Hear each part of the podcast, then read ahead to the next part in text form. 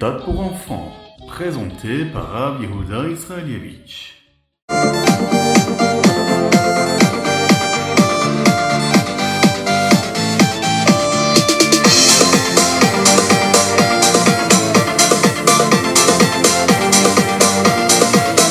Bonjour à tous, infiniment heureux de vous retrouver pour partager avec vous le Ritat du jour. J'espère que vous allez bien. J'espère que vous avez passé une bonne journée. Nous allons partager ensemble le Ritat du jour. Aujourd'hui, nous sommes le Yom Shlishi, le mardi, le troisième jour de la semaine de la Parashat Shlach, en dehors d'Eretz Israël, puisqu'en Eretz Israël, nous sommes déjà dans la Parashat Korach. Aujourd'hui, nous sommes le Chavdalet Sivan, le 24 du mois de Sivan, et Tafshin Pegimel Shnatakel, l'année du rassemblement. C'est une très belle journée qui s'annonce, et l'on se prépare au Gimel Tammuz, la Iloula du Rabbi de Lubavitch, et déjà, aujourd'hui, on peut commencer à s'y préparer en étudiant sa Torah. Le Rabbi Shalom Dovber disait juste avant de quitter ce monde, je vais monter au ciel, mais je vous laisse tous mes écrits de Chassidut le rabbi Shalom Dovber voulait dire à ses élèves et à tous ceux qui étaient proches de lui et de ses enseignements de ne pas être tristes. Il leur laisse la chassidoute. Le rabbi nous donne ici sa chassidoute. On étudie ses écrits, on se comporte selon ses directives, on continue à accomplir sa volonté, celle de faire venir le Mashiach très bientôt, tout de suite, maintenant. Lorsqu'on étudie sa Torah, on s'attache à lui. Lorsque l'on n'accomplit ses enseignements, eh bien, on est en train de permettre à tous les mérites qu'il a pu nous donner et à la force qu'il nous donne à chaque fois de vivre en nous.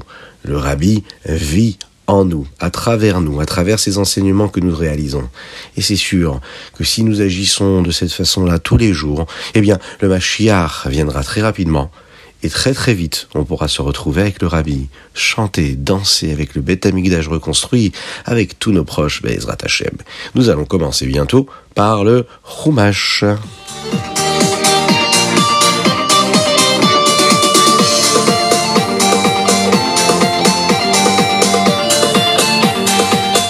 Et l'on voyage dans ce périple que le peuple juif est en train de vivre. Avant d'arriver en Eretz Israël, les miracles, les explorateurs vont pour voir ce qu'est cette terre-là.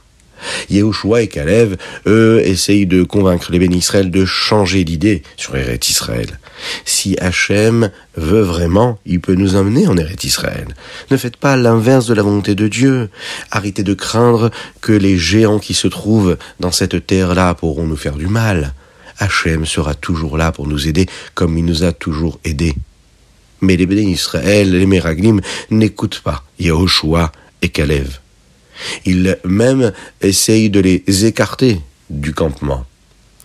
Il voit à ce moment-là les nuées d'Hachem qui descendent du ciel et qui se trouvent aux côtés du Mishkan. Il s'arrête. Il voit qu'Hachem souhaite parler à Moshe. Vous vous en souvenez Quand Dieu voulait parler à Moshe Rabbeinu, eh bien, les nuées descendaient. Hachem devient très en colère. C'est la dixième fois que les bénis Israël se montrent aussi réfractaires à la confiance qu'ils sont censés avoir en Dieu. Hachem le dit. Peut-être qu'il devrait détruire le peuple juif. Que Dieu nous en préserve. Et il le propose à Moshe Rabbeinu. Je vais les faire partir, et puis toi, je te donnerai un nouveau peuple qui te suivra comme il faut. Mais l'amour de Moshe Rabbeinu pour son peuple juif, on le sait, était un amour qui euh, franchissait toutes les limites qu'on peut imaginer. L'amour que Moshe Rabbeinu lui fait répondre à Dieu. Non, je n'accepte pas que tu le fasses. À Kadosh Baruch je te demande de leur pardonner leurs fautes. Il demande à Dieu de leur pardonner, comme il est dit à travers nos textes, selon les treize attributs de miséricorde. Hachem, pardonne-les. Hachem accepte de leur pardonner et de ne pas tous les tuer. Mais, il le dit. Les bénis Israël qui ont parlé avec tant de mal d'Eret Israël ne pourront pas rentrer en Eret Israël. Il y a juste Yahushua et Kalev qui pourront rentrer. Ils vont devoir emprunter une autre route. Parce que Akadosh Baruch ne les sauvera pas de ces nations-là qui se trouvent sur la route. Malheureusement, ils ne le méritent plus. Malheureusement, pour le moment.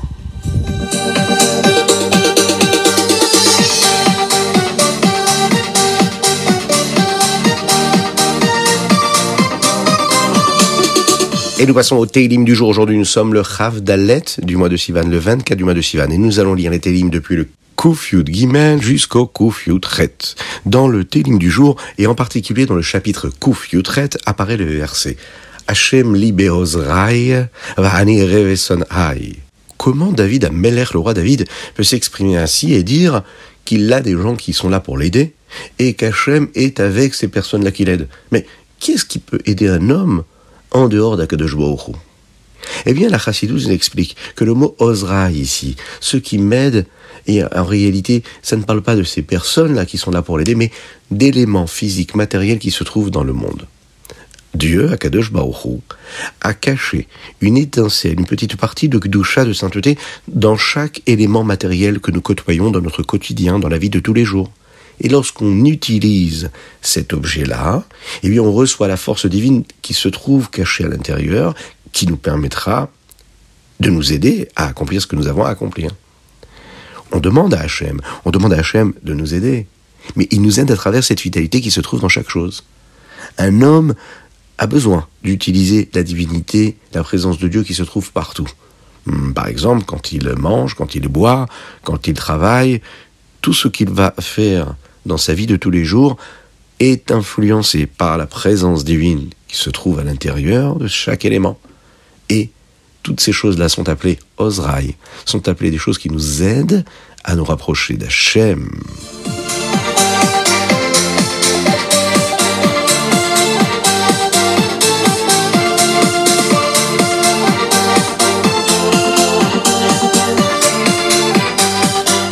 Et nous passons au Tania du jour, on est dans les Sha'ara Yichud Ha'emuna, le septième chapitre, Chavdalet du mois de Sivan, Shana Pshuta.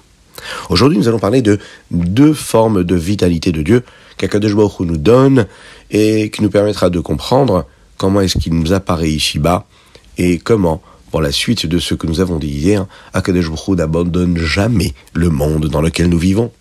Ces deux formes-là de présence de Dieu, dans lesquelles il apparaît, sont appelés Sovev Kolalmin et Memale Kolalmin. Quelle est la différence? Sovev Kolalmin, traduction littérale, la vitalité qui est autour du monde. Mais qu'est-ce que cela veut dire? La Chayout, cette vitalité-là vient de cette conscience-là qu'Hachem est dans le monde, et c'est elle qui permet à tout élément spirituel ou matériel d'exister dans le monde. Un homme pourrait penser que l'intention est de dire que la vitalité ne se trouve pas dans le monde, faux. Nous l'avons déjà dit hier, Dieu se trouve à chaque instant, partout, tout le temps. On pourrait comprendre donc que le fait de connaître, de savoir ce principe-là, le fait de savoir qu'il y a une vitalité, déjà cette conscience-là, elle nous fait vraiment prendre conscience qu'Akadosh Baruch s'y trouve. Mais qu'est-ce que cela veut dire? Lorsque l'on voit une table ou une chaise, eh bien, le fait de penser à une table, eh bien, toute la table fait partie de notre pensée. Par exemple, le pied de la table n'a pas une place en particulier dans notre pensée, indépendamment de ce que le reste de la table en a. Eh bien, c'est la vitalité de Dieu aussi qui s'exprime dans cet esprit-là quand on parle de Sovev Kolanmin. La connaissance d'Akadosh Baoru, le savoir, la conscience, inclut tout ce qui se passe dans le monde de manière égale. Mais cette conscience-là que Dieu a, par exemple, sur cette table qui existe, c'est pas juste une conscience de savoir, de connaissance, mais c'est une conscience qui, elle, est en train de permettre à cette table d'exister. C'est-à-dire que la vitalité de Dieu, elle, elle donne de la force à chaque élément du monde, une vitalité égale à tous les éléments, et elle s'appelle Sovev, celle qui entoure dans le sens où ça n'est pas une vitalité qui est bien définie pour chaque élément, mais quelque chose de global qui inclut tout dans lequel on ne ressent pas une particularité dans cette vitalité-là. Alors que même Malek Olalmin, lui, c'est ce qu'on appelle une vitalité qui remplit tous les mondes. C'est une vitalité précise et particulière qui, elle, va être différente en fonction de chaque objet, en fonction de chaque récipient, en fonction de chaque élément qu'il y a dans le monde. C'est-à-dire une vitalité qui correspond à la particularité de l'élément une vitalité particulière pour la pierre, une autre vitalité pour le bois, une autre vitalité pour un animal, pour l'homme, etc., etc. C'est ce qui correspond à chaque réceptacle. Là où Sovev Kolalmin correspond à une vitalité globale de manière beaucoup plus égale. Voilà ce qu'on pouvait dire sur notre Tania du jour. Et nous passons tout de suite au Ayom Yom. Nous sommes le Chavdalet Sivan. Un chassid, un élève, une fois a écrit au Rabbi Rayatz, le beau-père du Rabbi, le Rabbi précédent le Rabbi Yosef Yitzhak.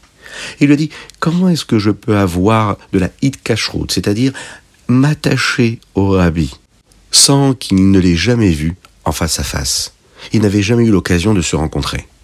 Eh bien, le Rabbi Yosef Yitzhak lui a répondu, le véritable attachement découle et provient de l'étude de l'enseignement de notre maître du rabbi.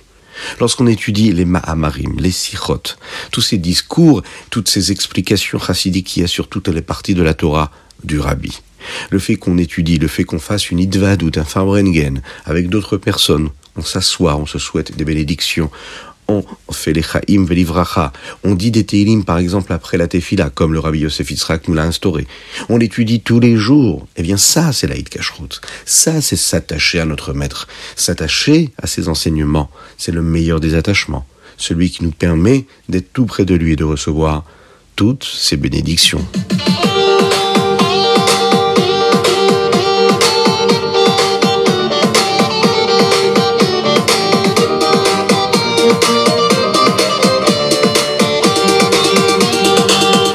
Et nous passons au Rambam Maïmonide d'aujourd'hui. Nous étudions toujours les lois qui concernent le Yom Tov, chapitre Dalet et Vav. Hier, on va dire ça de manière globale, nous avons étudié qu'il ne fallait jamais allumer un nouveau feu pendant Yom Tov. Oui, mais pourtant, on a l'impression qu'on a le droit de faire cuire quelque chose. On y a droit. Attention. Dans le cas où c'est un feu qui est existant à partir d'une autre flamme, mais pas une nouvelle flamme que nous avons créée. Il y a un autre sujet qui est abordé aujourd'hui, qui concerne les enfants. Eh bien, c'est aussi les enfants, pas que les enfants. Hein. Euh, c'est que le jour de Yom Tov, on doit se réjouir. C'est une mitzvah de se réjouir. Vous le savez, par exemple, d'avoir des invités le jour de Yom Tov, c'est une mitzvah qui est réellement très très grande, même plus importante que d'avoir des invités le jour de Shabbat. Parce que la simcha de Yom Tov, le fait de se réjouir pendant la fête de Yom Tov, c'est une véritable simcha. Alors qu'est-ce qui amène l'homme à être joyeux? Eh Bien, le Rambam nous dit euh, par exemple, un homme euh, va réjouir son épouse, ses enfants, il va leur acheter des beaux vêtements, il va leur acheter des beaux bijoux, il va leur acheter euh, des douceurs, des petits bonbons, des surprises.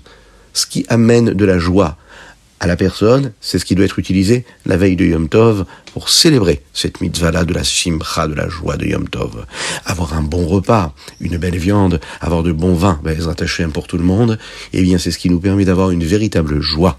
Et c'est une mitzvah de se réjouir, même quand parfois on n'a pas tellement envie ou par parfois parce que il y a tellement de raisons qui font que c'est pas toujours évident d'être joyeux. Eh bien, c'est la mitzvah.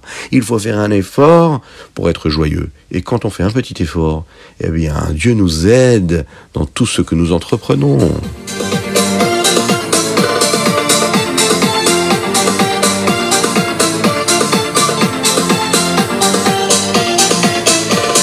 Voilà, c'était le Rita du jour. J'espère que vous avez passé un bon moment. Je vous invite à le partager. N'oubliez pas de vous abonner sur les chaînes YouTube, c'est très important. Cela nous permet de diffuser la Torah encore et toujours plus. Et si on diffuse la Torah encore et toujours plus, et qu'on n'oublie pas de mettre une petite pièce dans la Tzedaka, eh bien par cela, Mashiach arrivera. Oui, on a confiance. C'est pour bientôt, on dansera, on chantera ensemble le Beth Amikdash. Ce sera vraiment extraordinaire. N'oubliez pas d'envoyer vos dédicaces. Car aujourd'hui, la dédicace, elle est pour Chaya Mouchka Elbaz, qui célèbre son anniversaire, et elle, aujourd'hui, elle célèbre ses 7 ans. Alors, on lui souhaite un énorme Mazal Tov. De là où vous êtes, levez-vous, chantez, dansez, frappez dans les mains pour Chaya Mouchka Elbaz. C'est une belle surprise que sa maman voulait lui faire, ainsi qu'un très grand Mazal Tov à ses frères et sœurs, qui soient toujours dans la joie, en bonne santé jusqu'à la venue de Mashiach Tzidkenu. Vous envoyez vos dédicaces par texto, par WhatsApp, au 06 61 76 87 70, mais également sur chitat.fr. À très bientôt. Que Dieu vous bénisse, qu'il vous inonde de bénédictions, de joie, de grâce, de miséricorde et de délivrance véritable.